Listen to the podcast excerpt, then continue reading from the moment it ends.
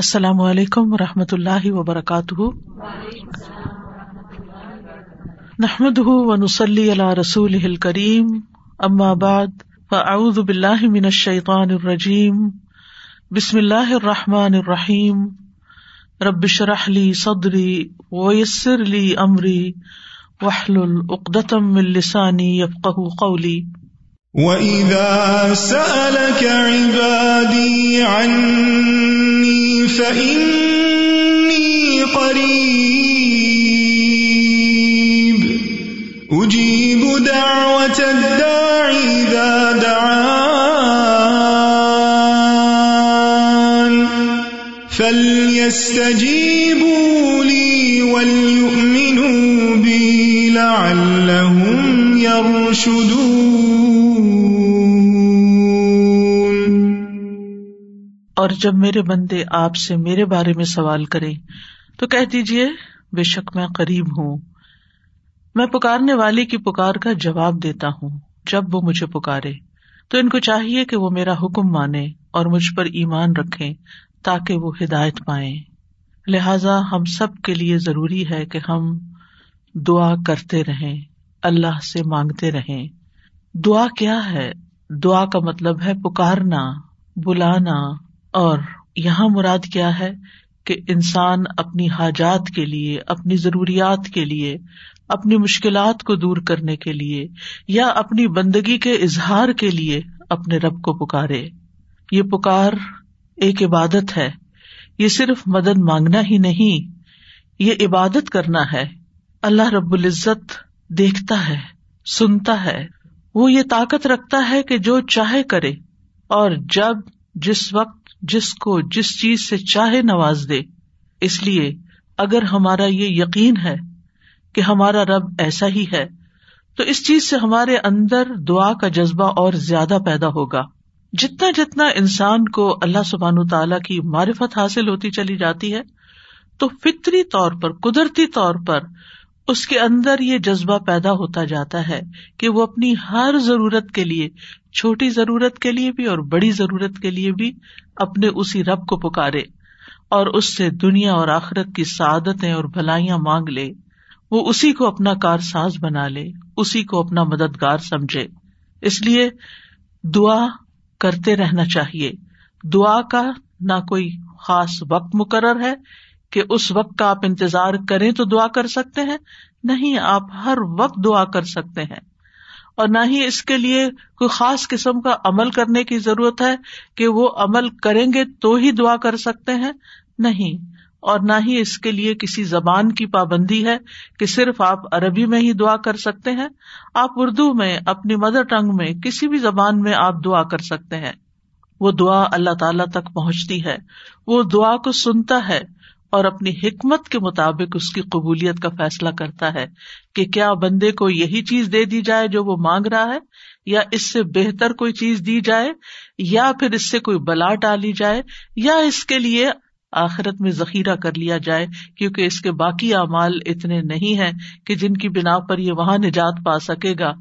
تو اسے دنیا میں اس کی من پسند چیزیں دینے کی بجائے اس کے لیے آخرت میں اعمال کا ذخیرہ کر دیا جائے تاکہ اس کی آخرت میں نجات ہو سکے۔ لہذا ہم سب کو دعا کرتے رہنا چاہیے۔ دعا، عظیم عبادت، شرف والی عبادت، وہ عبادت جس کو اللہ تعالی پسند کرتا ہے۔ وہ عبادت کے جسے چھوڑ دیا جائے تو اللہ تعالیٰ ناراض ہوتا ہے۔ دعا توحید کی بنیاد ہے۔ یہ ہمیں اپنے رب سے قریب کر دیتی ہے۔ اس سے ہماری مشکلات آسان ہوتی ہیں۔ تکلیفیں دور ہوتی ہیں، ہمیں برکتیں حاصل ہوتی ہیں۔ لہذا جو مشکلات سے نکلنا چاہتا ہے، وہ دعا کو اپنے لیے لازم کر لے، کیونکہ اللہ تعالیٰ ہی پریشانیوں کو دور کرتا ہے۔ امجیب المستر ازاد آہ و یکشف بھلا کون ہے جو لاچار کی فریاد رسی کرتا ہے جب وہ اسے پکارتا ہے اور اس کی تکلیف کو دور کر دیتا ہے۔ تو جو شخص بھی مشکلات سے، پریشانیوں سے نجات چاہتا ہے اس کے لیے ضروری ہے کہ وہ دعا کو لازم کر لے، کیونکہ اللہ تعالیٰ ہی پریشانیاں دور کرتا ہے۔ اللہ تعالیٰ کے علاوہ کوئی نہیں جو پریشانی دور کر سکے۔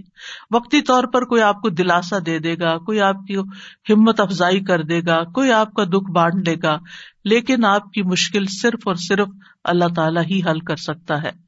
وہ ایم اللہ بدرن فلاں کاشف الح اللہ و ایم سس کا بخیرن فہو اللہ کل شعی ان قدیر اگر اللہ تجھے کوئی تکلیف پہنچائے تو اس کے سوا اسے کوئی دور کرنے والا نہیں، اور اگر وہ تجھے کوئی بھلائی پہنچائے تو وہ ہر چیز پر پوری طرح قادر ہے۔ ہم دیکھتے ہیں کہ عام طور پر لوگ مشکل وقت میں اللہ تعالی کے سوا سب کو بھول جاتے ہیں۔ آخر میں انسان صرف اللہ ہی کو یاد کرتا ہے اور یہ صرف مسلمان کے ساتھ ہی نہیں نان مسلم کے ساتھ، شرک کرنے والوں کے ساتھ الحاد کا رستہ اختیار کرنے والوں کے ساتھ بھی یہی معاملہ ہے۔ اور اس میں ہم دیکھتے ہیں کہ ایک مرتبہ جب اکرما بن نبی جہل نبی صلی اللہ علیہ وسلم سے بھاگ کر کشتی پر سوار ہو گئے، مکہ سے بھاگ گئے اور پھر جزیرت و لرب چھوڑنا چاہا اور جس کشتی پر بیٹھے وہ سمندر کے بیچ میں جا کر ڈوبنے لگی۔ تو کشتی کے مالکوں نے کہا کہ لوگوں اخلاص کے ساتھ دعا کرو۔ اخلاص کا مطلب یہ ہے کہ بتوں کو بھول جاؤ اور صرف اللہ سے دعا کرو۔ اس لیے کہ اس کے ڈوبنے کو صرف اللہ ہی بچا سکتا ہے۔ تو اس وقت جو چونک اٹھے کہ اسی چیز کی دعوت تو ہمیں محمد صلی اللہ علیہ وسلم دے رہے ہیں۔ اس وقت انہوں نے عہد کیا کہ اگر آج اے رب تو مجھے بچا لے گا، تو پہلا کام میں یہ کروں گا کہ میں محمد صلی اللہ علیہ وسلم کے ہاتھ میں اپنا ہاتھ دے دوں گا، میں اسلام قبول کر لوں گا۔ اور پھر آپ جانتے ہیں کہ اکرم بن نبی جہل نے کس اخلاص کے ساتھ اسلام قبول کیا۔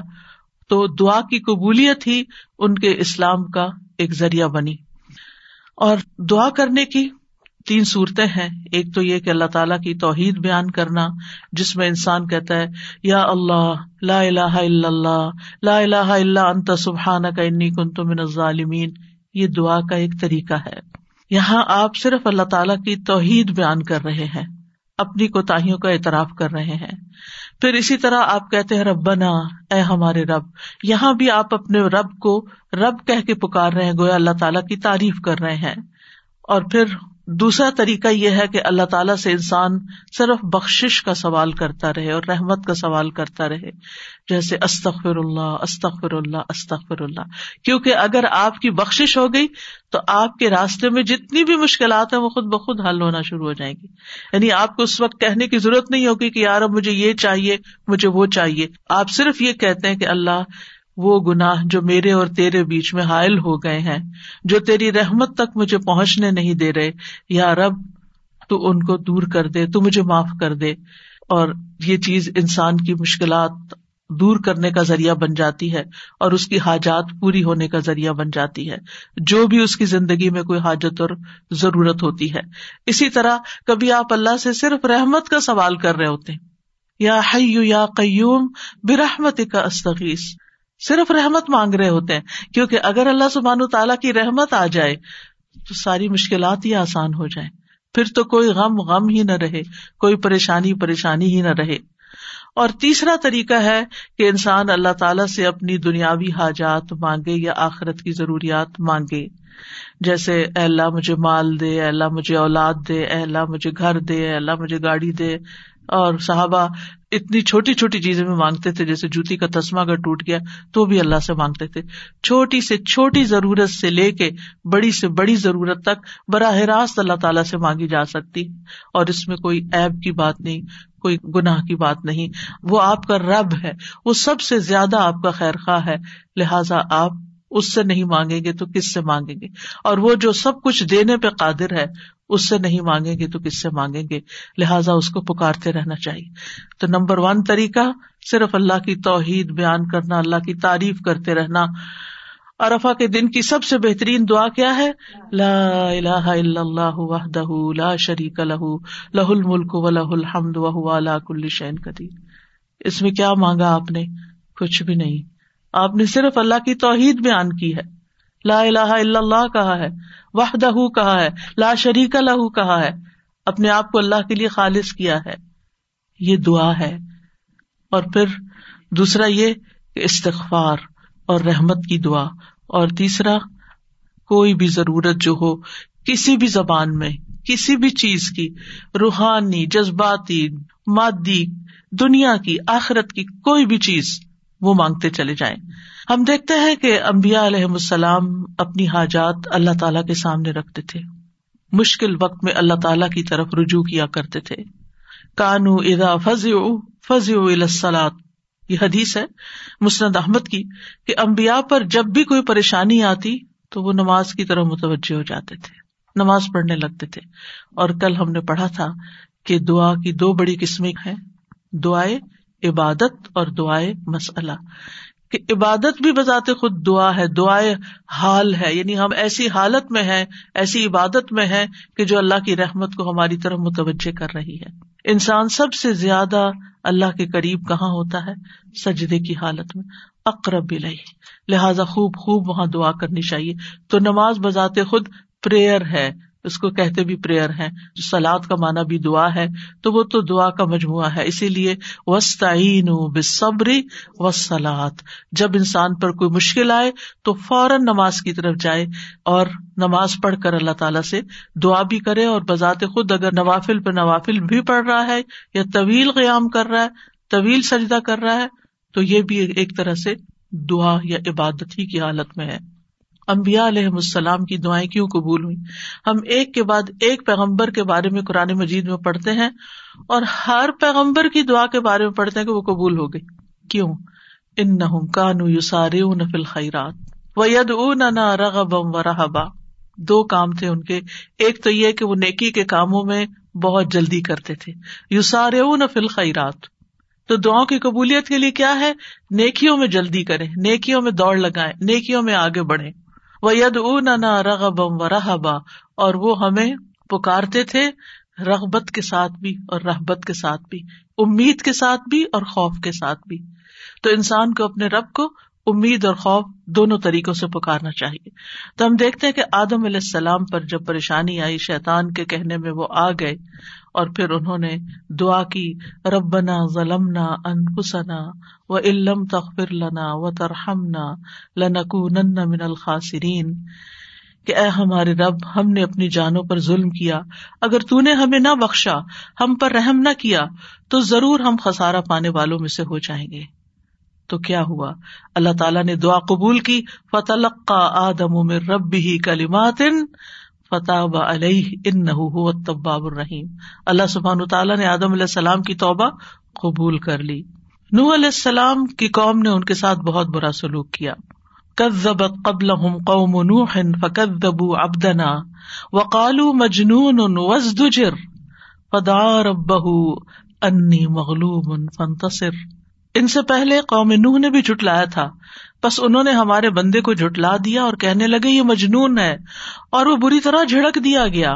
یعنی قوم کے اوباش قسم کے لوگ ان کے ساتھ ڈانٹ ڈپٹ بھی کرتے تھے۔ اور بعض روایات میں آتا ہے کہ انہوں نے ان کو اتنا مارا کہ بے ہوش کر دیا۔ تو انہوں نے اپنے رب کو پکارا، انی مغلوب رب میں مغلوب ہو گیا ہوں۔ میرا ان پہ کوئی بس نہیں چلتا۔ میں ان کے ساتھ ہر طریقہ آزما چکا ہوں۔ یہ نہیں مانتے۔ بس تو میری مدد کر۔ کیا ہوا؟ اللہ تعالیٰ فرماتے و نوحن ازنا دا من قبل فسط جب نہ لہو فنج نہ اہل من الکر بلازیم اور نوح کو بھی جب اس نے اس سے پہلے پکارا، تو ہم نے اس کی دعا قبول کر لی۔ پھر اسے اور اس کے گھر والوں کو بہت بڑی گھبراہٹ سے بچا لیا۔ و لقد نا دانا نوح فلن المجیبون اور بلا شبہ یقیناً نوح نے ہمیں پکارا تو یقیناً ہم بہت اچھے قبول کرنے والے ہیں۔ اللہ تعالیٰ نے ان کی دعا قبول کر لی اور پوری قوم کو ڈبو دیا سوائے ایمان والوں کے اور اپنے بندے کا بدلا لے لیا۔ یونس علیہ السلام کی مثال ہمارے سامنے ہے کہ جب وہ اپنی قوم سے ناراض ہو کر غزبناک ہو کر چلے گئے تھے، چلتے چلتے سمندر تک، سمندر سے کشتی میں، کشتی سے مچھلی کے پیٹ میں اور مچھلی چلی گئی سمندر کی طے میں۔ اندھیروں پر اندھیرے۔ فنادا ظلماتی اللہ اللہ اللہ انتا سبحان کا انی کن تم ظالمین تو اس نے اندھیروں میں پکارا، تیرے سوا کوئی معبود نہیں، تو پاک ہے، یقیناً میں ظلم کرنے والوں میں سے ہوں۔ تو ہم نے اس کی دعا قبول کر لی اور اسے غم سے نجات دے دی۔ اور اسی طرح ہم ایمان والوں کو نجات دیتے ہیں، اوروں کو بھی دیں گے۔ ان ساری مثالوں میں ہمارے لیے سبق ہے۔ ہمارے حالات کتنے بھی تنگ ہوں، ہم کتنی بھی پریشانی میں ہوں، لیکن پیغمبروں سے زیادہ پریشانی ہم پر نہیں آئی۔ بعض جگہوں پر آتا ہے کہ آدم علیہ السلام تین سو سال تک یہ دعا کرتے رہے، روتے رہے کہ مجھ سے غلطی ہوئی ہے۔ بالآخر رب نے ان کو کلمات سکھائے اور پھر دعا انہوں نے مانگی اور ان کی نجات ہوئی۔ بعض اوقات آزمائشیں لمبی ہو جاتی ہیں، لیکن ہمیشہ یقین رکھیے کہ رب سنتا ہے وہ ضرور سنے گا۔ وہ کبھی بھی مجھے محروم نہیں کرے گا۔ لم اکم دعا کا رب شکیہ تجھ سے مانگ کر اے رب، میں کبھی بھی نامراد نہیں ہوا۔ تو ضرور سننے والا ہے۔ پھر ایوب علیہ السلام اٹھارہ سال تک ایک بیماری میں مبتلا رہے ہیں۔ وہ ایوب ازنا دار بہ انی مسنی ادر و انت ارحم الراحمین۔ فست جب نہ لہو فکشف نہ ماں بھی من در و آتی نہ اہل و مسل معہم رحمتم من اندنا و ذکر للعابدین۔ اور ایوب، جب اس نے اپنے رب کو پکارا کہ بے شک مجھے تکلیف پہنچی ہے اور تو رحم کرنے والوں میں سب سے زیادہ رحم کرنے والا ہے، تو ہم نے اس کی دعا قبول کر لی۔ بس اسے جو تکلیف تھی دور کر دی اور اس کے گھر والے اور ان کے ساتھ اتنے ہی اور عطا کر دیے اپنے پاس سے رحمت کے طور پر۔ ان لوگوں کے لیے یا دہانی ہے یہ جو عبادت کرنے والے ہیں۔ یعنی بعض اوقات انسان سوچتا ہے میں عبادت بھی کرتا ہوں، میں اللہ تعالیٰ کی حرام کردہ چیزوں سے بھی بچتا ہوں، لیکن میں دعا کرتا رہتا ہوں، مگر میری دعا نہیں سنی جاتی، معلوم نہیں کیوں۔ اب دیکھیے کس طرح یعقوب علیہ السلام سال ہا سال تک، بعض روایات میں چالیس سال اور بعد میں اس سے بھی زیادہ وقت کے لیے وہ بیٹے سے جدا ہوئے تھے اور مسلسل دعا کرتے رہے۔ مایوس نہیں ہوئے۔ اللہ تعالیٰ نے بالآخر ان کی دعا سن لی۔ چھوڑنا نہیں، پیچھے نہیں ہٹنا۔ ایوب علیہ السلام نے کہا تھا، انی مسنی در انت ارحم الراحمین۔ اللہ مجھے تکلیف پہنچی ہے اور تو تو سب سے بڑا رحم کرنے والا ہے۔ تو تو سب مہربانوں میں سے بڑھ کر مہربان ہے۔ تو مہربانی نہیں کرے گا تو اور کون کرے گا۔ تو یہاں انہوں نے اللہ تعالیٰ کی رحمت کی فریاد کی۔ پھر ابراہیم علیہ السلام مشکل ترین حالات میں اللہ تعالیٰ پر توکل کرتے ہیں۔ ابن عباس کہتے ہیں کہ یہ کلمہ حسب اللہ و نعم الوکیل ابراہیم علیہ السلام نے اس وقت کہا تھا جب انہیں آگ میں ڈالا گیا تھا اور ان کے اس کلمے کی وجہ سے ان پر آگ ٹھنڈی ہو گئی کیونکہ انہوں نے کہا تھا حسب اللہ و نعم الوکیل حسب اللہ اللہ ہمیں کافی ہے یہ بھی پکارنے کا ایک انداز ہے اللہ کی رحمت کو طلب کرنے کا ایک انداز ہے اور ان کے اس کہنے پر اللہ سبحان تعالیٰ نے کیا فرمایا؟ کلنا یا نا رکونی بردم و سلامن اللہ ابراہیم۔ اے آگ، تو ابراہیم پر سراسر ٹھنڈک اور سلامتی والی بن جا۔ ابراہیم علیہ السلام نے نیک اولاد کی دعا کی۔ ربی حبلی من الصالحین فبشر نہ ہو بے غلام حلیم۔ اے میرے رب، مجھے لڑکا عطا کر جو نیکوں میں سے ہو۔ تو ہم نے اسے ایک بردبار لڑکے کی خوشخبری دی۔ بے غلام حلیم۔ ایسا نہیں ہوا کہ ابراہیم علیہ السلام نے ادھر دعا کی اور ادھر ان کو اساق اور اسماعیل علیہ السلام مل گئے۔ انتہائی بڑھاپے کی حالت میں جا کر بہت سالوں کے بعد دعا قبول ہوئی۔ لیکن قبول ہوئی۔ ہمارے لیے اس میں سبق یہ ہے کہ مانگتے رہیں، چاہے سال ہا سال گزر جائیں۔ اور پھر وہ کہتے ہیں الحمد للہ وحب علی الکبری اسماعیل و اسحاق، ان ربی لسمی الدعا سب تعریف اس اللہ کی ہے، جس نے مجھے بڑھاپے کے باوجود اسماعیل اور اسحاق عطا کیے۔ بے شک میرا رب تو بہت دعا سننے والا ہے۔ اللہ سبحان تعالیٰ نے انہیں ہدایت یافتہ اولاد عطا کی تھی۔ یہ ان کے صبر کا نتیجہ تھا۔ ان کی زندگی تو مشکل میں گزری، لیکن اس کا بدلا اللہ نے ان کو کیا دیا کہ ایسی اولاد دی جو ہمیشہ کے لیے ان کے لیے نام بری کا سبب بنی۔ وہ لہو اسحاق و یعقوب صرف بیٹا نہیں، بیٹے کے بعد پوتے کی بھی خوشخبری دی۔ کلن ہدعینا ہر ایک کو ہم نے ہدایت دی۔ وہ نوہن ہدعینا من قبل، نوح علیہ السلام کو اس سے پہلے ہم نے گائڈ کیا۔ وہ من ضروریت ہی داود و سلیمان و ایوب و یوسف و موسا و ہارون و کدال کا نزل محسنین اور اس کی اولاد میں سے داود اور سلیمان اور ایوب اور یوسف اور موسا اور ہارون اور اسی طرح ہم نیکی کرنے والوں کو جزا دیتے ہیں۔ یعقوب علیہ السلام کا حال آپ کے سامنے ہے۔ انہوں نے اپنے غم اور دکھ کی فریاد لوگوں کے سامنے نہیں کی۔ لوگوں کو جا کر اپنے دل کا حال نہیں بتایا۔ کیا کہا؟ ان نما اشکو بسی و حسنی اللہ و عالم من اللہ مالا تعلمون۔ یعقوب علیہ السلام نے کہا، بے شک میں اپنی بے قراری اور غم کی شکایت صرف اللہ سے کرتا ہوں۔ اللہ ہی میرے دل کا حال جانتا ہے۔ کہ یہاں کیسی کیسی بے قراری ہے بچے کی جدائی میں۔ اور میں اللہ کی طرف سے وہ باتیں جانتا ہوں جو تم نہیں جانتے۔ بہت کچھ جاننے کے باوجود انہیں یہ نہیں پتا تھا کہ بیٹا مصر میں ہے۔ اللہ نے نہیں بتایا۔ وہ کہہ سکتے تھے نا، اللہ تعالیٰ مجھے بتا دیں وہ کہاں ہے۔ آپ تو جانتے ہیں، آپ مجھے بھی بتا دیں۔ لیکن اللہ سبحان تعالیٰ نے اس کا بھی ایک وقت رکھا تھا۔ اگر پیغمبروں کے لیے قبولیت کا ایک وقت ہے، تو ہمارے لیے بھی دعاؤں کی قبولیت کا ایک وقت ہوتا ہے۔ قبولیت کا مطلب یہ نہیں ہوتا کہ بس منہ سے نکلتے ہی بات آپ کی فرمائش پوری ہو جائے۔ اور پھر آپ دیکھیے کہ کس طرح اللہ تعالیٰ نے ان کی دعا قبول کر لی۔ اور پھر ہم دیکھتے ہیں کہ یوسف علیہ السلام کی مثال، انہوں نے تو اپنے لیے ایک انوکھی ہی دعا مانگی۔ کالا رب سجن احب الیہ۔ قید خانے میں جانے کی دعا کی تاکہ ان عورتوں کا قید اور مکر جو ہے وہ ان سے دور ہو جائے۔ فسط جاب لہ رب فصرف انہ قیدہ رب نے اس کی دعا قبول کر لی اور ان عورتوں کا مکر فریب حضرت یوسف سے ہٹا دیا۔ ان نہ سمیع العلیم۔ بے شک وہ خوب سننے والا، خوب جاننے والا ہے۔ پھر موسا علیہ السلام کی دعا۔ کس طرح وہ مدین پہنچتے ہیں۔ تھکے ہارے، کئی دن کے پیدل سفر کے بعد۔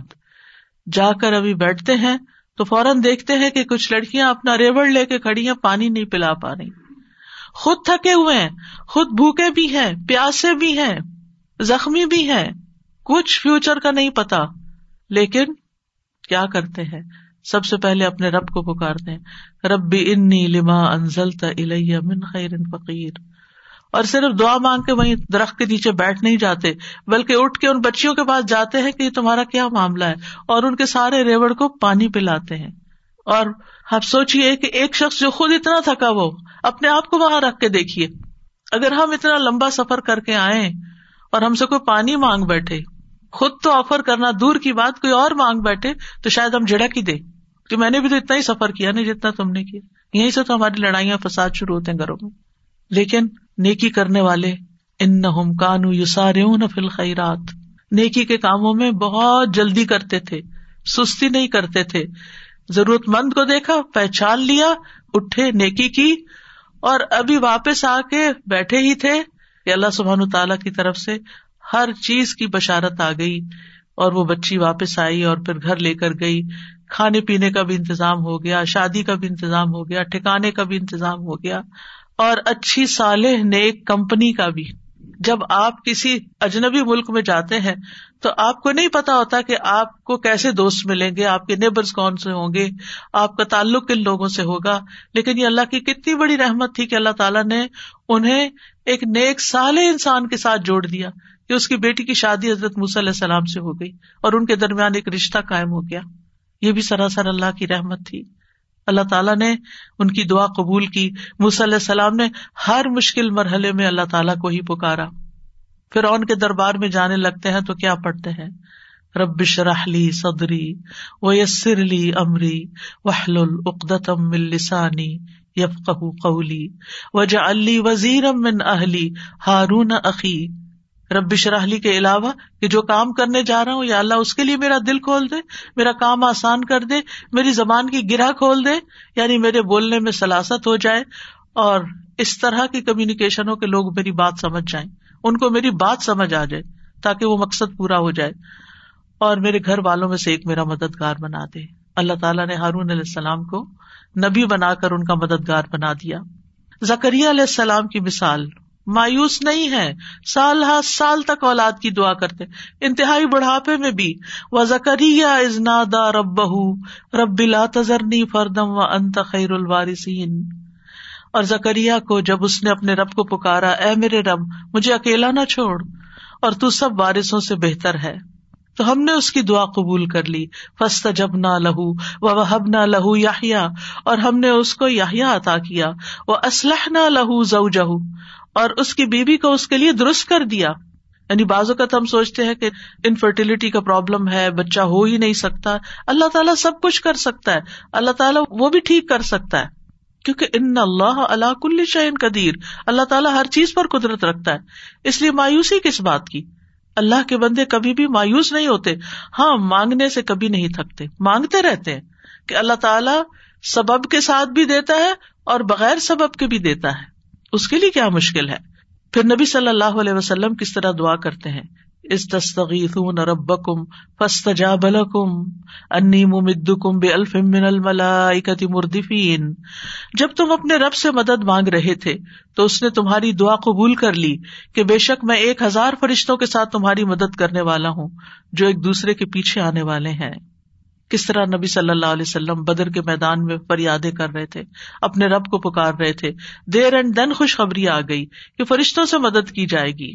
امبیا علیہ السلام کے علاوہ ہم دیکھتے ہیں کہ دیگر افراد بھی جنہوں نے اللہ تعالیٰ سے دعا کی، اللہ سبحان تعالیٰ نے ان کی دعا سن لی۔ سورت المن میں جو مرد مومن ہے، جو پھر اون کے دربار میں سے ہی ایک شخص اٹھتا ہے اور پھر وہ لوگوں کو نصیحت کرتا ہے اور کیا کہتا ہے۔ فستس نما اقول القم و افود امری اللہ ان اللہ بصیر بل عباد فرعون کے دربار میں ایک شخص کا اٹھ کر لوگوں کو سمجھانا، فرعون کو سمجھانا، خوب خوب نصیحتیں کرنا، کھلم کھلا موس علیہ السلام پر ایمان لانا، یہ بہت بڑی بغاوت تھی اور بہت بڑا نقصان ہو سکتا تھا۔ لیکن اس مرض مومن نے کیا کہا؟ افوید امری اللہ میں اپنا معاملہ اللہ کے سپرد کرتا ہوں۔ کیا ہوا پھر؟ فوقا اللہ سیات امام کرو وہ حاق اب آل فرعون سوء العذاب۔ اللہ نے اسے ان کی بری چالوں سے بچا لیا۔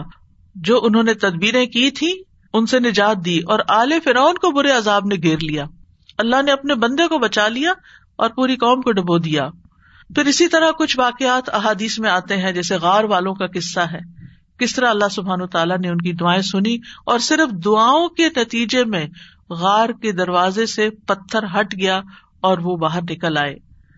پھر اسی طرح ایک اور بچے کا واقعہ ملتا ہے جسے بادشاہ نے جادوگر کے پاس جادو سیکھنے کے لیے بھیجا۔ تو اس نے جادو سیکھنے کی بجائے الٹا اللہ تعالی کی پہچان کا علم کسی سے حاصل کر لیا راستے میں۔ جب بادشاہ کو پتا چلا تو بہت ناراض ہوا اور غصے میں آ کر اس نے کہا کہ اس بچے کو فلاں پہاڑ پہ لے جاؤ اور اسے پہاڑ کی چوٹی سے گرا دو۔ تاکہ یہ ہلاک ہو جائے۔ اور اگر یہ اپنے دین سے پھر جائے تو اسے چھوڑ دینا۔ انکار کرے تو نیچے پھینک دینا۔ بادشاہ کے جو ساتھی تھے، وہ لڑکے کو پہاڑ کی چوٹی پر لے گئے۔ اس لڑکے نے ایک دعا مانگی اللہ مکفنی ہم بیما شیتا اللہ مکفنی ہم بیما شیتا اے اللہ، جس طرح تو چاہے، تو مجھے ان کے مقابلے میں کافی ہو جا۔ ان کے مقابلے میں تو میرا ساتھ دے۔ تو کہتے ہیں، پہاڑ پر ایسا زلزلہ آیا کہ جس سے اس کے سارے ساتھی جو لے کے گئے تھے، وہ سارے گر گئے۔ وہ سب الٹے گرے اور وہ لڑکا چلتا ہوا بادشاہ کی طرف دوبارہ آ گیا۔ بادشاہ نے اس لڑکے سے پوچھا، تیرے ساتھیوں کا کیا ہوا؟ لڑکے نے کہا، اللہ مجھے ان سے کافی ہو گیا۔ بادشاہ نے پھر اس لڑکے کو اپنے ساتھیوں کے اور لوگوں کے حوالے کر کے کہا کہ اسے ایک چھوٹی سی کشتی میں بٹھاؤ اور سمندر کے بیچ میں جا کے کشتی الٹ دو، اس کو وہاں پھینک دو۔ اگر یہ اپنے دین سے پھر جائے تو چھوڑ دینا، انکار کرے پھینک کے آ جانا۔ بادشاہ کے ساتھ ہی اس لڑکے کو لے کر گئے تو لڑکے نے پھر یہی دعا کی اللہ مکفنی ہم بما شئتا اے اللہ، تو جس طرح چاہے مجھے ان سے کافی ہو جا۔ پھر وہ کشتی بادشاہ کے ساتھیوں سمیت الٹ گئی۔ سب غرق ہو گئے اور وہ لڑکا چلتا ہوا واپس بادشاہ کے پاس آ گیا۔ بادشاہ نے اس لڑکے سے کہا، تیرے ساتھیوں کا کیا ہوا؟ کہنے لگا، اللہ مجھے ان کے مقابلے کے لیے کافی ہو گیا۔ اور واقعی اللہ ہی کافی ہوتا ہے دشمن سے نبٹنے کے لیے۔ انسان کے اپنے پاس زور نہیں ہوتا، طاقت نہیں ہوتی، ہم کمزور ہوتے ہیں۔ لیکن اگر اللہ کی مدد آ جائے تو انسان ہر طرح کی مشکلات پہ قابو پا سکتا ہے۔ آسیہ علیہ السلام کی مثال ہمارے سامنے ہے کہ کس طرح انہوں نے پھر اونیوں سے نجات کے لیے دعا مانگی اور کہا، رب لی اند کبئی تنفل جنا و نجنی من فراؤن و عملی ہی و نجنی من القوم ظالمین اے میرے رب، میرے لیے اپنے پاس جنت میں ایک گھر بنا دے اور مجھے فرعون سے اور اس کے عمل سے نجات دے اور مجھے ظالم قوم سے نجات دے۔ تو کیا ہوا؟ اللہ تعالیٰ نے ان کی دعا قبول کر لی۔ ابو حرارا کہتے ہیں کہ فرعون نے اپنی بیوی کے دونوں ہاتھوں اور دونوں پاؤں کے لیے چار میکھیں گاڑی۔ یعنی جیسے وصولی دیتے ہیں نا، تو ہر ہر ہاتھ میں میک گاڑی اور پاؤں میں بھی۔ جب وہ فرعونی ان سے جدا ہوتے تو فرشتے ان پہ سایہ کر لیتے۔ اس وقت انہوں نے یہ دعا کی۔ بس اللہ تعالیٰ نے جنت میں ان کے گھر سے پردہ ہٹا کر ان کو گھر دکھا دیا یہ گھر بن چکا ہے تمہارا۔ اس صبر کی بدولت جو انہوں نے اس تکلیف پر کیا اور اپنے ایمان کو بچایا۔ سارا علیہ السلام نے کس طرح اس ظالم بادشاہ کے مقابلے میں مدد طلب کی؟ آپ جانتے کہ ابراہیم علیہ السلام نصرت سارا کے ساتھ ہجرت کی تھی اور انہیں لے کر ایک شہر میں پہنچے جو اس کا بادشاہ تھا، وہ بہت ظالم تھا۔ اور جب اسے پتا چلتا کہ کوئی مسافر ایسا ہے جس کے ساتھ بہت خوبصورت عورت ہے تو وہ اس سے زبردستی چھین لیتا تھا۔ اسے پتا چلا کہ ابراہیم علیہ السلام اپنے ساتھ ایک ایسی عورت کو لائے ہیں جو عورتوں میں سب سے زیادہ خوبصورت ہے۔ تو انہوں نے ابراہیم علیہ السلام کو پیغام بھیجا کہ یہ تمہارے ساتھ کون ہے؟ تو انہوں نے کہا کہ یہ میری بہن ہے۔ پھر سارا کے پاس گئے تو انہوں نے کہا میری بات کو جٹلانا نہیں کیونکہ میں نے ان کو بتایا کہ تم میری بہن ہو۔ اللہ کی قسم، اس سرزمین میں میرے اور تمہارے علاوہ دوسرا کوئی مومن نہیں یعنی ہم ایمان میں بہن بھائی ہیں۔ تو انہوں نے پھر سارا کو ظالم کے پاس بھیج دیا۔ بادشاہ سارا کی طرف بڑھنے لگا۔ تو یعنی حضرت سارا نے اٹھ کر وزو کیا، نماز پڑھنے لگی اور یہ دعا کی اللہ ان کن تو آمن تو بکا و بے رسول کا وہ احسن تو فرجی اللہ اللہ زوجی فلاں تو سلط الکافر۔ اے اللہ، اگر میں تجھ پر اور تیرے رسول پر ایمان لائی ہوں اور میں نے اپنی شرمگاہ کو اپنے شوہر کے سوا محفوظ رکھا ہے، تو اس کافر کو میرے اوپر مسلط نہ ہونے دے۔ اس پر بادشاہ کا سانس گلے میں پھنس گیا اور گر کر ایڑیاں رگڑنے لگا اور حضرت سارا کو نجات مل گئی۔ نہ صرف ایک نجات ملی بلکہ ان کے ساتھ توفتن حضرت حاجر کو بھی ساتھ دیا گیا۔ خولا بنت صالبہ کی مثال قرآن میں آپ کے سامنے ہے کہ کس طرح ان کے شوہر نے ان سے زہار کیا تو وہ پریشان ہو گئی اور نبی صلی اللہ علیہ وسلم کے پاس آئی اور تکرار کرنے لگی کہ میرے مسئلے کا کوئی حل بتایا جائے۔ تو اس پر اللہ سبحان تعالیٰ نے کیا آیات نازل کی؟ قد سمع اللہ قول التی تجا دل کفی زوجہا و تشتکی اللہ و اللہ یسما تحاورکما اللہ نے سن لی اس عورت کی بات جو تم سے اپنے شوہر کی شکایت کر رہی تھی اور اپنے خامند کے بارے میں جھگڑ رہی تھی اور اللہ کی طرف شکایت کر رہی تھی اور اللہ تم دونوں کی بات سن رہا تھا۔ تو اللہ سبحان تعالیٰ نے اس عورت کی بات سن لی کا مطلب کیا ہے؟ دعا قبول کر لی۔ مسئلے کا حل مل گیا۔ اسی طرح سلف صالحین جو ہے وہ بھی اللہ کو پکارتے ہیں۔ امت کے جو نیک لوگ ہیں، ان میں سب سے پہلے صحابہ کرام ہے وہ سب سے بڑھ کر اللہ تعالیٰ کو جاننے والے تھے۔ اللہ تعالیٰ کی معرفت رکھتے تھے۔ وہ اللہ کے رسول کو جاننے والے تھے۔ وہ دین میں سب سے زیادہ بصیرت رکھتے تھے۔ اور سب سے زیادہ دعا کرنے کے ادب آداب سے واقف تھے کہ کیسے دعا کی جاتی ہے۔ ہم دیکھتے ہیں کہ عمر بن خطاب رضی اللہ عنہ دعا کے ذریعے اپنے دشمن کے خلاف فتح طلب کرتے تھے اور یہ دعا ان کے لشکروں میں سے عظیم لشکر تھا۔ کہتے نا کہ اللہ تعالیٰ کے لشکر ہیں، جیسے سکینت بھی اللہ کے لشکروں میں سے ایک لشکر ہے، تو وہ دعا کو بھی اللہ کا ایک لشکر سمجھتے تھے۔ وہ اپنے ساتھیوں سے کہا کرتے تھے، تم کثرت تعداد کی بنیاد پر فتح نہیں دیے جاتے، بلکہ تمہاری مدد آسمان سے کی جاتی ہے۔ اللہ تمہاری مدد کرتا یعنی تمہاری دعائیں سنتا ہے۔ اسی طرح عبد اللہ بن زبیر کے بارے میں آتا ہے، وہ کہتے ہیں کہ جمل کی جنگ کے موقع پر جب زبیر رضی اللہ عنہ کھڑے ہوئے تو مجھے بلایا۔ میں ان کے پہلو میں جا کر کھڑا ہو گیا۔ بیٹے ہیں ان کے۔ انہوں نے کہا، بیٹا، آج کی لڑائی میں ظالم مارا جائے گا یا مظلوم؟ میں سمجھتا ہوں کہ آج میں مظلوم قتل کیا جاؤں گا۔ اور مجھے سب سے بڑی فکر اپنے قرضوں کی ہے۔ کیا تمہیں بھی کچھ اندازہ ہے کہ قرض ادا کرنے کے بعد ہمارا کچھ مال بچ سکے گا؟ پھر انہوں نے کہا، بیٹے، ہمارا مال فروخت کر کے اس سے قرض ادا کر دینا۔ کہنے لگے، بیٹا، اگر قرض ادا کرنے سے آجز ہو جاؤ، تو میرے مولا سے اس میں مدد چاہنا۔ کام نہ ہو تو اللہ سے مدد چاہنا۔ عبداللہ نے بیان کیا کہ اللہ کی قسم، ان کے بیٹے کہتے ہیں، اللہ کی قسم، میں ان کی بات اس وقت نہ سمجھ سکا۔ میں نے پوچھا، اے میرے بابا، من مولا کا؟ آپ کا مولا کون ہے؟ کالا اللہ۔ کہنے لگے، اللہ۔ عبداللہ کہتے ہیں، اللہ کی قسم۔ قرض ادا کرنے میں جب بھی دشواری پیش آئی۔ میں نے اسی طرح دعا کی، یا مولا زبیر ہے زبیر کے مولا اقد ان ہو آپ ان کی طرف سے قرض ادا کر دیجیے اس کا بندوبست کر دیجیے اور ادائیگی کی کوئی نہ کوئی صورت پیدا ہو جاتی تھی، دعا قبول ہو جاتی۔ سفیان سوری کہا کرتے تھے، اے وہ ذات، جس کو اپنے تمام بندوں میں سے وہ انسان سب سے زیادہ محبوب ہے، جو اس سے مانگے تو کثرت سے مانگے۔ یعنی اللہ تعالیٰ کو وہ شخص زیادہ پیارا ہے جو زیادہ دعائیں کرتا ہے۔ اے وہ ذات جس کو اپنے تمام بندوں میں سے وہ انسان سب سے زیادہ ناپسند ہے جو اس سے نہیں مانگتا۔ کیونکہ جو انسان دعا نہیں کرتا، اللہ تعالیٰ اس سے ناراض ہوتا ہے۔ اور تیرے سوا کوئی بھی ایسا نہیں ہے۔ اے میرے رب، کیا مطلب؟ کوئی بھی اور ایسا نہیں۔ اگر کسی سے بھی انسان ایک سے زیادہ دفعہ کچھ مانگ لے، تو وہ ناراض ہو جاتا ہے۔ اور نہ مانگے تو خوش رہتے ہیں۔ ایون ماں باپ بھی آپ دیکھیں، اگر بچے ایک دفعہ کچھ مانگے تو کہ اچھا بیٹا لے لو۔ پھر دوسری دفعہ پھر مانگے پھر مانگے تو ایک دن آتا ہے کہ ماں باپ بھی کہتے کہ تم کب تک مانگتے رہو گے؟ اپنا بندوبست خود کرو۔ لیکن اللہ سبحان تعالیٰ کبھی ایسا نہیں کہتے کہ کب تک تم مجھ سے دعائیں کرتے رہو گے۔ وہ پسند کرتے ہیں کہ بندہ دعا کرتا رہے۔ اور بعض لوگوں کو تو دعا میں ایسا لطف آتا ہے۔ اللہ تعالیٰ سے مناجات کرنے میں، اللہ تعالیٰ کو پکارنے میں، اللہ تعالیٰ کے آگے ہاتھ پھیلانے میں، اللہ تعالیٰ کی طرف رجوع کرنے میں ایسی لذت آتی ہے کہ ان کی یہ لذت، اس چیز کی لذت سے بھی بڑھ جاتی جو وہ مانگ رہے ہوتے ہیں۔ تو اس لیے کبھی بھی انسان مانگنے سے دور نہ رہے، مانگتا رہے۔ صرف بڑی حاجتیں نہیں، بڑے مسائل نہیں، چھوٹی چھوٹی چیزیں بھی۔ لیس بن سات کہتے ہیں کہ ابو حاضم کہا کرتے تھے، مجھے نمک بھی چاہیے تو میں اپنی دعاؤں میں اللہ سے مانگتا ہوں کہ مجھے نمک چاہیے۔ نمک سب سے چھوٹی چیز ہوتی ہے نا۔ اور پھر اسی طرح باصلف صالحین اپنی نمازوں میں اللہ تعالیٰ سے اپنی تمام ضروریات مانگتے تھے یعنی چھوٹی بڑی سب۔ یہاں تک کہ آٹے میں ڈالا جانے والا نمک، بکری کا چارہ، گھاس بھی اللہ سے مانگتے تھے۔ چھوٹی چھوٹی چیزیں بھی۔ ایک تعلق کو ظاہر کرتا ہے نا یہ، اور اس بات کے یقین کو ظاہر کرتا ہے کہ وہی دیتا ہے۔ یہ چھوٹی چیزیں بھی وہی دیتا ہے۔ اگرچہ اسباب ہے دنیا میں، لیکن اصل میں پیچھے اسی کا ہاتھ ہے۔ حضرت عائشہ کہا کرتی تھی، سب کچھ اللہ سے مانگو، یہاں تک کہ جوتے کا تسما بھی اللہ سے مانگو، کیونکہ اگر اللہ میسر نہ کرے تو وہ کبھی میسر نہ ہو۔ اللہ نہ دے تو کبھی نہیں ملتا، چاہے چھوٹی سی چیز ہی کیوں نہ ہو۔ یاد رکھیے، دعا کی قبولیت کے کچھ درجات ہیں۔ یعنی ہم سب مانگتے ہیں، پیغمبروں نے مانگا، ابھی تک ہم نے دیکھا کہ سب مانگ رہے ہیں، مانگ رہے ہیں اور دعائیں قبول بھی ہو رہی ہیں۔ تو اس کے کچھ درجات ہیں لیولس ہیں۔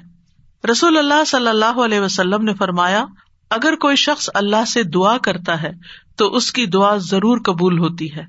اس کی دعا ضرور قبول ہو جاتی ہے۔ خواہ دنیا میں اسے وہ چیز دے دی جائے یعنی جو مانگ رہا ہے وہ یہی مل جائے۔ یا اس کے لیے آخرت میں ذخیرہ بنا دیا جائے، یا پھر اس دعا کے بقدر اس کے گناہوں کا کفارہ ادا ہو جاتا ہے۔ بشرطے کہ اس کی دعا کسی گناہ یا قطع رحمی کے لیے نہ ہو اور وہ جلدی نہ کرے۔ تو تین چیزیں ہو گئی۔ یا وہی چیز مل گئی جو مانگی، یا پھر آخرت کے لیے جمع ہو گئی کہ وہاں بدلا ملے گا، یا پھر دنیا میں کیے جانے والے گناہوں کا کفارہ ہو گیا۔ بعض اوقات انسان اللہ کی نافرمانی کی کچھ کام کر رہا ہوتا ہے۔ مثلاً نماز کے لیے صبح وقت پہ نہ اٹھنا۔ کچھ لوگ روٹین میں ریگولرلی دیر سے فجر پڑتے ہیں۔ رات کو دیر سے سوتے ہیں، صبح دیر سے اٹھتے ہیں۔ اگر ان کو سمجھایا جائے تو وہ کہتے ہیں ہم پڑھ تو لیتے ہیں نا۔ جب اٹھتے ہیں، پڑھ لیتے ہیں۔ بھائی، کبھی کبھار تو ایسا ہو جائے، لیکن روز کا ہی اگر کام ہو جائے تو یہ کوئی معمولی چیز ہے؟ یہ اللہ کی نافرمانی ہے۔ اور ایسی اور بھی چیزیں ہو سکتی ہیں زندگی میں جو ہم اللہ کے حکم کی نافرمانی کر رہے ہوتے ہیں۔ آپ کو یاد ہوگا کہ جب میں نے رمضان کا لیکچر دیا تو اس میں سب سے پہلے یا یو اللہ امن پہ بات ہوئی تھی۔ یا یو اللہ امن اے لوگ جو ایمان لائے، تم پہ روزے فرض کر دیے یعنی روزے رکھو۔ اور کتنے ہی اللہ تعالیٰ کے احکامات ایسے ہیں جو اللہ تعالیٰ مومنوں سے ان کو فلفل کرنے کے لیے کہتا ہے، لیکن کیا ہم وہ سارے فلفل کر رہے ہیں؟ اگر ہماری کوئی بات نہ مانے تو ہم کتنے ناراض ہوتے ہیں؟ کوئی بچہ ہماری بات نہ سنے، مثلا شور کر رہا ہے، ہم کہتے چپ ہو جاؤ، نہیں چپ ہوتا۔ پھر آپ کہتے دیکھو، چپ ہو جاؤ، شور نہیں کرو۔ دیکھو، بھائی کو نہیں مارو۔ ایک دفعہ، دو دفعہ، تین دفعہ، پھر اٹھ کے کیا کرتے ہیں؟ پھر لگانی پڑتی ہے نا؟ کیوں لگانی پڑتی ہے؟ تاکہ فساد ختم ہو، لڑائی ختم ہو۔ ویسے نہیں وہ مان رہا۔ ہمارا بھی یہی حال ہے۔ اللہ تعالیٰ ہمیں ڈھیل دیے رکھتے ہیں، ڈھیل دیے رکھتے ہیں۔ یہ غلط کام نہیں کرو نہیں کرو نہیں کرو۔ مختلف چانسز ملتے رہتے ہیں، نہیں چھوڑتے۔ پھر اللہ تعالیٰ کسی مشکل میں ڈال دیتے ہیں۔ اب بندے بنو گے تم۔ اب آؤ گے میری طرف۔ پھر بندہ اللہ کی طرف رجوع کرتا ہے، پھر توبہ کرتا ہے، پھر معافیا مانگتا ہے، پھر دعائیں کرتا ہے، پھر اللہ سبحان و تعالیٰ اس کی دعا سن لیتا ہے اور اس کے پچھلے گنا معاف ہو چکے ہوتے ہیں۔ جب تک دعائیں کرتا رہتا ہے، وہ عبادت کی حالت میں ہوتا ہے نا۔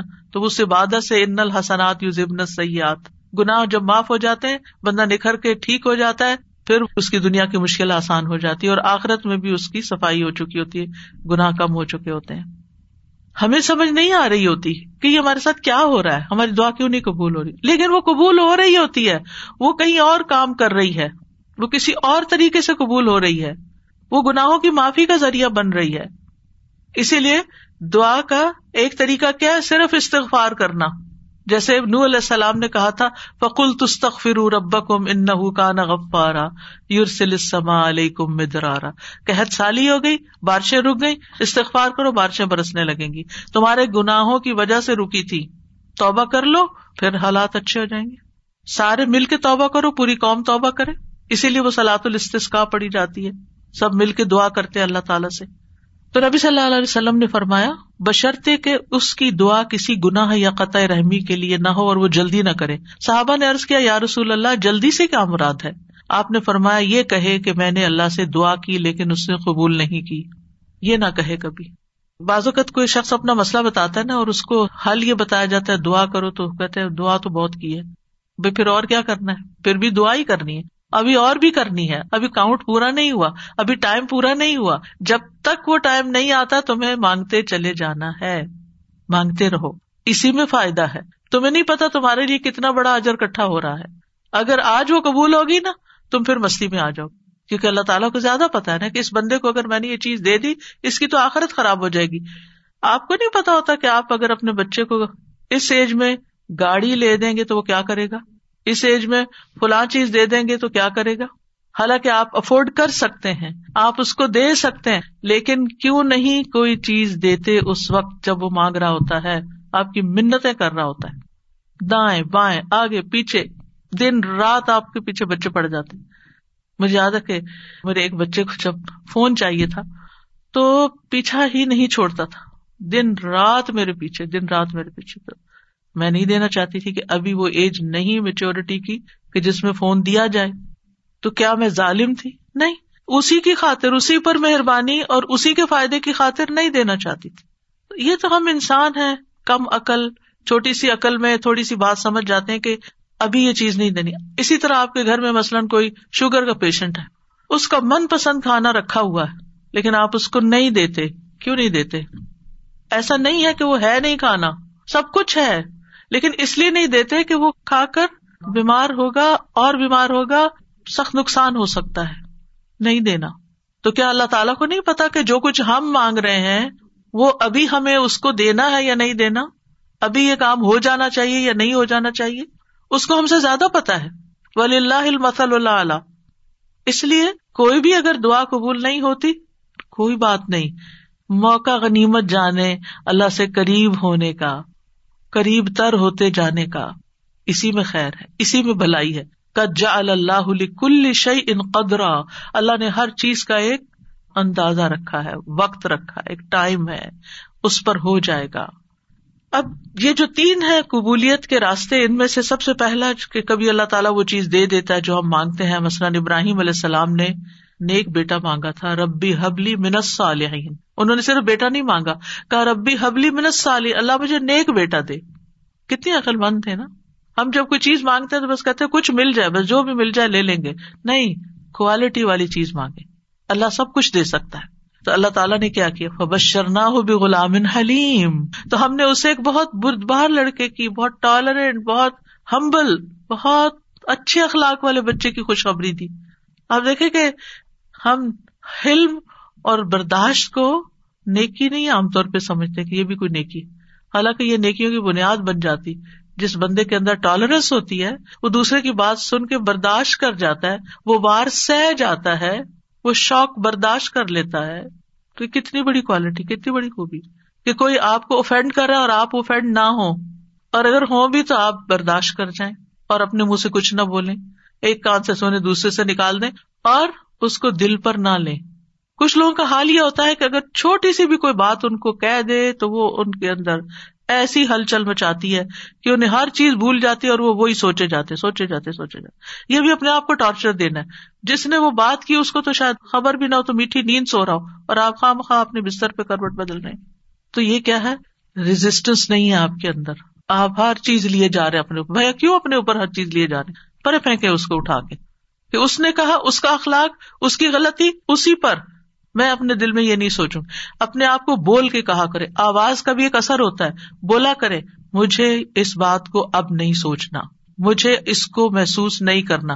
مجھے اپنے دل میں نہیں رکھنا۔ اور پیٹرن بریک کر کے کچھ ایسی چیز پڑھے، کچھ ایسا کام کرے کہ بھول جائے اس کو۔ اور نیکسٹ ٹائم وہ شخص سامنے آئے تو منہ بنا کے اور غصے کی آنکھوں سے مت دیکھے اچھے سے اسمائل کر کے دیکھے اچھے سے اسمائل کر کے بات کریں۔ ہم دیکھیں گے کہ وہ جو غصہ آیا بھی تھا نا، وہ کہیں چلا جائے گا۔ لیکن ہم غصے کو پرورش دیتے ہیں، اس کی پرورش کرتے ہیں۔ کہا تھا نا اس نے، اب میں نے اس کے ساتھ یہ کرا اندر ہی کھچڑی پکاتے رہتے پکاتے رہتے ہیں۔ اور جب وہ شخص سامنے آتا ہے تو کوئی نہ کوئی سخت لفظ بول جاتے ہیں، کیونکہ ہم بدلا لینا چاہ رہے ہوتے اب کیا ہے؟ آپ نے تو ایک لفظ بولا، ہو سکتا ہے وہ دس اور بول دے۔ آپ بتائیں کیا کریں گے؟ مسئلہ تو حل نہیں ہوا۔ مسئلہ تو وہیں کھڑا رہا۔ پریشانی تو وہیں رہی۔ تو کیا فائدہ ہوا؟ تو اس لیے یہ حلم کی کوالٹی جو ہے، یہ برداشت کی کوالٹی جو ہے، بہت بڑی خوبی ہے۔ اور آپ دیکھیے کہ اگر آپ کے بچے کے اندر یہ ہے نا تو آپ بڑی خوش قسمت پیرنٹ ہے کیا آپ اس کو ڈانٹ رہے ہیں؟ آپ اس کو سنا رہے ہیں؟ اور وہ آگے سے آپ کو جواب نہیں دیتا۔ کتنے خوش قسمت ہے آپ۔ کیا آپ کا بچہ آپ کی ڈانٹ سن لیتا ہے؟ آپ کا بچہ آپ کا غصہ برداشت کر جاتا ہے۔ اور پھر بھی آپ کے ساتھ اچھا سلوک کرتا ہے۔ یہ کوئی چھوٹی نعمت ہے؟ یہ ہے نیک ہونا۔ یہ نیکی کی علامت ہے۔ انہوں نے کہا، اللہ نیک بچہ چاہیے اللہ نے کہا اچھا یہ حلیم بچہ لے لو۔ حلم والا ہے اسی لیے تو جب انہوں نے کہا او میں تمہیں ذبح کرتا ہوں تو وہ حاضر ہو گئے۔ ٹھیک ہے، ذبح بھی کر لیں۔ آج آپ دیکھیں کہ بعض اوقات ہمارے بچے دنیاوی لحاظ سے بڑے کامیاب ہوتے لیکن ایک چھوٹی سی بات ان کو کہہ دیں تو وہ اتنے زیادہ اوفینڈ ہو جاتے ہیں۔ تو وہ آنکھوں کی ٹھنڈک تو نہ ہوئے نا، صرف ان کی دنیاوی کامیابی وہ تو ان کے اپنے لیے دنیاوی کامیابیاں۔ ٹھیک ہے، ماں باپ کو بھی نیک نامی سے کچھ حصہ مل جاتا ہے، لیکن ماں باپ کی آنکھوں کی ٹھنڈک اولاد کی نیکی ہوتی ہے۔ یہ جو ہم کہتے ہیں نا، ربنا حبلنا من ازواجنا وزریات نہ قرت آئن تو ایک ایمان والے کے لیے آنکھوں کی ٹھنڈک اس میں ہوتی ہے کہ بچہ خیر اور بھلائی کے کتنے کام کرتا ہے۔ بہرحال، ان کی دعا قبول ہو گئی۔ کبھی ایسا بھی ہوتا ہے کہ مانگی ہوئی چیز سے اللہ تعالیٰ زیادہ بہتر چیز آپ کو دے دیتا ہے۔ آپ کچھ اور مانگ رہے تھے؟ آپ کو مانگنا نہیں آ رہا تھا۔ اللہ تعالیٰ کو آپ پر پیار آیا۔ آپ نے چھوٹا مانگا، اللہ نے اسے بڑھ کر آپ کو دے دیا۔ کئی دفعہ ہم کہتے ہیں نا کہ میں نے تو کبھی یہ سوچا بھی نہیں تھا۔ میں نے اتنا نہیں مانگا تھا۔ میرے ایک رشتے دار ہیں، اللہ نے ان کو بہت دیا۔ تو کبھی میری بات ہوتی ہے ان سے تو کہتے ہیں کہ میں نے اتنا نہیں مانگا تھا۔ میں نے اتنا نہیں مانگا تھا۔ اور اللہ تعالیٰ دیتا ہی چلا جا رہا ہے۔ تو ایسا بھی ہوتا ہے کہ بعض اوقات آپ والدین کے بڑے ہی فرما بردار ہوتے ہیں، ان کے دکھ درد کے ساتھی ہوتے ہیں۔ اور اللہ سبحان تعالیٰ آپ کو سلا رحمی کا ویسے بھی وعدہ ہے کہ جو رشتے جوڑے گا، جو ماں باپ کے ساتھ احسان کا برتاؤ کرے گا، رشتے جوڑے گا، تعلقات اچھے رکھے گا، اللہ تعالیٰ اس کی عمر اور رسک میں برکت عطا فرمائے گا۔ یہ رسک کے دروازوں میں سے ایک دروازہ ہے کہ تھوڑا بھی ہے تب بھی احسان کا معاملہ کرو رشتے داروں کے ساتھ۔ اپنے تعلقات، ریلیشن شپ اچھے رکھو۔ تو اللہ سبحان تعالیٰ کبھی کبھی ہم کچھ مانگتے ہیں، اللہ تعالیٰ میں اس سے بھی بہتر عطا کرتا ہے۔ اب دیکھیے، عمران کی بیوی نے کیا کہا تھا؟ رب نظر تو لکا معافی بتنی محران اللہ میں نے تیرے لیے اس کی نظر مانی ہے جو میرے پیٹ میں وہ آزاد ہوگا۔ تقبل منی عام اسے قبول کر لے ان کا انتس سمی العلیم۔ آپ سننے والے ہیں، سب کچھ جاننے والے ہیں۔ اور اب کیا ہوا؟ بیٹی پیدا ہو گئی۔ انہوں نے سمجھا کہ بیٹی کوئی اچھی چیز نہیں۔ بیٹا چاہیے تھا، خیال ان کا یہ تھا۔ و اللہ عالم بما ودات ولی سکر کل ان تھا اللہ تعالیٰ نے کیا فرمایا کہ لڑکا لڑکی کی طرح نہیں ہوتا۔ یہاں جو کام بیٹی کرے گی وہ بیٹا نہیں کر سکتا۔ اور پھر حضرت مریم سے کیسی خیر دنیا میں جاری ہوئی۔ اللہ نے ان کو کس طرح چنا؟ ایمان والی عورتوں کی سردار ہے وہ۔ کبھی اللہ تعالیٰ مانگی ہوئی چیز جیسی کوئی تکلیف دور کر دیتا ہے۔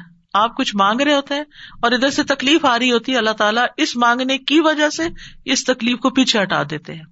ہم کہتے ہیں ہماری دعا قبول نہیں، کتنی غلط بات کرتے ہیں۔ استخر اللہ۔ ہم کہتے ہیں میری دعا قبول بھائی ہو چکی ہے۔ اللہ نے فرمایا ہے نا، اجیب دعوت نے میں قبول کرتا ہوں۔ کیسے کہتے ہو نہیں قبول ہوتی؟ ہوئی ہے۔ تمہیں نہیں پتا کس شکل میں ہوئی ہے۔ تم چھوٹی چیز مانگ رہے تھے۔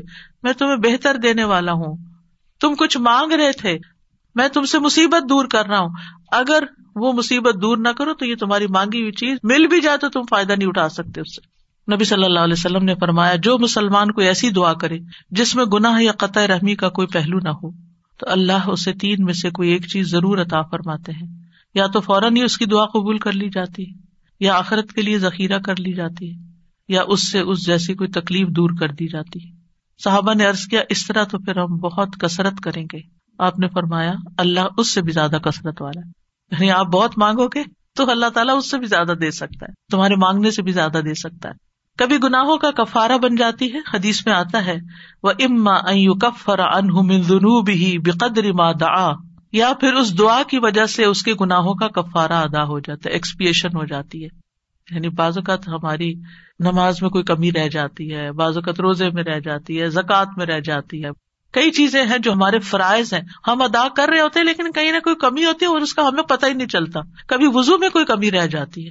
تو ان چیزوں کا پھر کفارا تو کرنا ہے نا۔ تو پھر یہ دعائیں جو ہیں، یہ اس کبھی کوتا کا بھی کفارا کرتی ہے پھر یاد رکھیے کہ جو لوگ مایوس ہوتے ہیں اور اللہ سے مانگتے نہیں، مانگنا چھوڑ دیتے ہیں، تو اللہ تعالیٰ نے ایسے لوگوں کی مذمت بیان کی ہے۔ اگر وقتی طور پر وہ نہیں مل رہا جو آپ کے دل میں اٹکا ہوا ہے کہ یہی ملنا چاہیے اور پھر آپ کو نہیں ملتا اور آپ دعا مانگنا چھوڑ دیتے ہیں، تو یہ طریقہ درست نہیں۔ وقال رب کو مدعونی استجب لکم تمہارا رب فرماتا ہے، مجھ سے دعا کرو، میں تمہاری دعا قبول کروں گا۔ ان الدین یستک برون ان عبادتی، بے شک جو لوگ میری عبادت سے تکبر کرتے ہیں سید خلون جہنم داخلین۔ وہ جہنم میں ضرور ذلیل و خوار ہو کے داخل ہوں گے۔ دعا روک دینا، یہ سوچ کر قبول نہیں ہوتی تو فائدہ نہیں مانگنے کا۔ یہ کیا ہے؟ دراصل اللہ سے مایوس ہونا، نا امید ہونا، اور اللہ سے ناراض ہونا۔ تبھی تو آپ اس کو چھوڑ رہے ہیں۔ پھر آپ کہاں جائیں گے؟ تو اللہ تعالیٰ کو یہ چیز سخت ناپسند ہے۔ امام شوقانی رحم اللہ اس آیت کے بارے میں کہتے ہیں، یہ آیت کریمہ اس بات پر دلالت کرتی ہے کہ دعا عبادت کا حصہ ہے۔ بس اللہ سبحان تعالیٰ نے اپنے بندوں کو حکم دیا ہے کہ وہ اس سے دعا مانگے یعنی دعا مانگنے کا حکم اللہ تعالیٰ نے دیا ہے۔ پھر فرمایا، ان الدین یس تقبرون ان عبادت ہی یہ آیت اس بات کا فائدہ دیتی ہے کہ دعا عبادت ہے اور اللہ سے دعا نہ مانگنا تکبر ہے۔ اور اس تکبر سے زیادہ برا عمل کوئی نہیں۔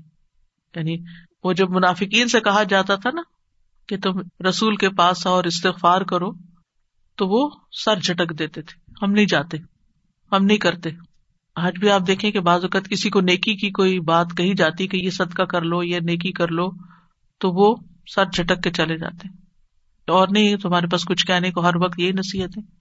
تو انسان کی اس میں سب سے زیادہ محرومی ہے کہ انسان دعا چھوڑ دے، اس ہستی سے مانگنا چھوڑ دے جو اس کا خالق ہے، اس کا مالک ہے، اس کا رازق ہے، اس کو زندگی دینے والا ہے، اس کی موت بھی اس کے ہاتھ میں ہے، ثواب اور سزا دینے والا ہے۔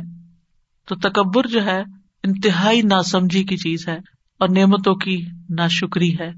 پھر اون کیوں ڈوبا تھا؟ پھر اون کیوں غرق ہوا؟ تکبر کی وجہ سے۔ قارون کو کیا مشکل ہوئی؟ قارون کیوں زمین میں دسا پھر اون پانی میں ڈوبا اور قانون زمین میں دھنسا، ایک خشکی میں ڈوبا اور ایک سمندر میں۔ دونوں کا مسئلہ ایک ہی تھا اور وہ تھا تکبر پرائڈ غرور۔ تو مشکل وقت میں اللہ کو نہ پکارنا دلوں کی سختی کی علامت ہے۔ یعنی جو تکلیف کے وقت بھی اللہ سے دعا نہیں کرتا، اس کا مطلب یہ کہ اس کا دل سخت ہو چکا ہے۔ ہارڈ ہارٹیڈ ہے۔ صورت اللہ نام میں اللہ تعالیٰ فرماتے فلولا اد جا اہم سنا تدر پھر جب ہمارا عذاب ان پر آیا، تو انہوں نے آجزی کیوں نہیں کی؟ دعائیں کیوں نہیں کی؟ کہ اللہ اس عذاب کو ٹال دے۔ ولاکن قسط قلوب لیکن ان کے دل سخت ہو گئے تھے۔ وہ زین الحم شیتان ما کانو یا ملون اور شیطان نے ان کے لیے وہ سب خوش نما بنا دیا تھا جو وہ کیا کرتے تھے۔ ان کے اپنے عمل جو کہ آبیسلی اللہ تعالیٰ کی ناراضگی کے تھے، وہ انہیں بڑے اچھے لگتے تھے اور سمجھتے تھے ہم بالکل ٹھیک کر رہے ہیں، ہم ٹھیک جا رہے ہیں۔ انسانوں میں سب سے زیادہ عبادت گزار کون تھا؟ اللہ کے رسول صلی اللہ علیہ وسلم۔ لیکن سب سے زیادہ ہمبلنس اور سب سے زیادہ دعائیں بھی آپ نے مانگی۔ یعنی جب میں مصنون ازکار دیکھتی ہوں، سبحان اللہ یعنی کہ آپ تحجد کے وقت، اٹھنے کے وقت سے لے کر پھر آپ فجر پڑھنے اور اس کے بیچ میں صبح کے ازکار اور پھر اس کے بعد جو ہر ہر موقع کے ازکار اور پھر نماز اس کے علاوہ ہے، تلاوت قرآن اس کے علاوہ ہے اور پھر رات کو سوتے وقت کے ازکار یعنی اگر ان سارے ازکار کو انسان جمع کرتا ہے تو یعنی حیرانی ہوتی ہے کہ کس کثرت سے آپ اللہ کو یاد کرتے تھے اور یہ ہمبلنس کی علامت ہے۔ حالانکہ آپ سب سے زیادہ عبادت گزار تھے، پھر بھی سب سے زیادہ دعائیں کرتے تھے۔ اللہ سے مانگتے رہتے تھے۔ اور لوگوں میں سب سے زیادہ بے بس وہ ہے جو دعا مانگنے سے بے بس ہے، جو دعا نہیں مانگتا۔ یاد رکھیے، اللہ تعالیٰ سے مایوس ہونا کبیرا گناہ ہے۔ ابن عباس کہتے ہیں، ایک آدمی نے کہا، اے اللہ کے رسول کبیرا گناہ کون کون سے ہیں؟ بڑے بڑے گناہ کون سے ہیں؟ آپ نے فرمایا، اللہ کے ساتھ شرک کرنا، اللہ کے رسک سے مایوس ہو جانا اور اللہ کی رحمت سے مایوس ہونا۔ کبھی بھی مایوس نہیں ہونا چاہیے۔ پھر ایک اور بات اس سلسلے میں یہ یاد رکھی جائے کہ جہاں ہمیں اللہ سے مانگنا چاہیے، وہاں ہمیں غیر اللہ سے نہیں مانگنا چاہیے، کیونکہ اللہ کے سوا سب سہارے کمزور ہیں۔ اب دیکھیے قرآن مجید میں صحابہ نے جتنے بھی چیزوں کے بارے میں پوچھا، اس کے بارے میں آتا ہے یس کا وہ آپ سے سوال کرتے ہیں، وہ وہ سوال کرتے ہیں۔ لیکن جب دعا کے بارے میں پوچھا تو اللہ تعالیٰ نے کیا فرمایا؟ وہ ادا سا اللہ کا عبادی انی میرے بندے جب آپ سے سوال کرتے ہیں، سوال کا انداز کتنا اچھا لگا؟ اللہ تعالیٰ کو کتنا پسند آیا کہ سوال کرنے والوں کو میرے بندے کہا، اپنے بندے کہا۔ اس سے آپ اندازہ لگائیے دعا کی اہمیت کا۔ تو اللہ تعالیٰ نے یہ نہیں کہا کل یا فقل انی قریب فرمایا انی قریب و ادا سا اللہ کا عبادی انی و انی قریب بس انہیں بتا دو کہ میں قریب ہی ہوں۔ گویا بندے اور اللہ کے بیچ میں کوئی واسطہ وسیلہ نہیں، کوئی اور نہیں، بس بندہ اور اللہ۔ ہم بیچ میں اوروں کو لے آتے ہیں۔ ہمارے معاشرے میں کتنا عام ہے کہ کوئی کسی پیر کو لے آتا ہے اور کوئی کسی بزرگ کو لے آتا ہے اور دور جاہلیت میں فرشتوں کو اور بتوں کو اور معلوم نہیں کس کس کو۔ مانا ابود اللہ لیو قربونا اللہ ذلفا مانگے اللہ سے۔ غیر اللہ کی طرف نہیں جائیں۔ غیر اللہ کے سہارے سب کمزور ہیں۔ مسل الدین تخذ مندون اللہ اولیا کا مسل الن کبوت تخذت بیتا۔ و ان اوہن البیوت البیت الن کبوت لو کانو یا ان لوگوں کی مثال جنہوں نے اللہ کے سوا اور مددگار بنا رکھے ہیں۔ مکڑی کی مثال جیسی ہے، جس نے گھر بنایا۔ حالانکہ بے شک سب گھروں میں سے کمزور گھر مکڑی کا ہے، اگر وہ جانتے ہوتے۔ غیر اللہ تو ایک مکھی بھی پیدا نہیں کر سکتے۔ غیر اللہ کو پکارنا سب سے بڑی گمراہی ہے۔ وہ من ادل مندون اللہ ملا یستجیب الہ یوم القیامہ وہ ان دعا اہم غافلون۔ اور اس سے بڑھ کر کون گمراہ ہے؟ جو اللہ کے سوا انہیں پکارتا ہے جو قیامت تک اس کی دعا قبول نہیں کریں گے۔ یعنی قبروں میں سوئے ہوئے، یا فرشتے، یا جن، یا کوئی اور مخلوق، کسی سے بھی نہیں۔ اور وہ ان کے پکارنے سے بے خبر ہیں۔ اور جب سب لوگ اکٹھے کیے جائیں گے، تو وہ ان کے دشمن بن جائیں گے۔ یعنی غیر اللہ، وہ دشمن بن جائیں گے اور ان کی عبادت سے منکر ہوں گے۔ کیوں نہیں پکارنا چاہیے غیر اللہ کو؟ کیونکہ اللہ کے سوا کوئی کسی چیز کا مالک نہیں ہے۔ وہ دعا قبول کرنے کی استطاعت نہیں رکھتے۔ پہلی بات یہ کہ وہ سنتے بھی نہیں ہے قبر میں نہیں سنتے وہ۔ جب وہ سنتے نہیں ہے تو پھر آپ کی بات کا جواب بھی نہیں دیتے اور آپ کی ضرورت کہاں سے پوری کریں گے؟ یا آپ کے لیے وسیلہ کہاں سے بنیں گے؟ مدد کرنے کی طاقت بھی نہیں رکھتے۔ سورت العراف میں آتا ہے ولدین تد اون مندون لا یستی اون نسر کم ولا انفسم سرون تم جنہیں اللہ کو چھوڑ کر پکارتے ہو، نہ وہ تمہاری مدد کر سکتے ہیں اور نہ خود اپنی مدد ہی کے قابل ہے نہ وہ نفع دے سکتے ہیں، نہ نقصان دور کر سکتے ہیں۔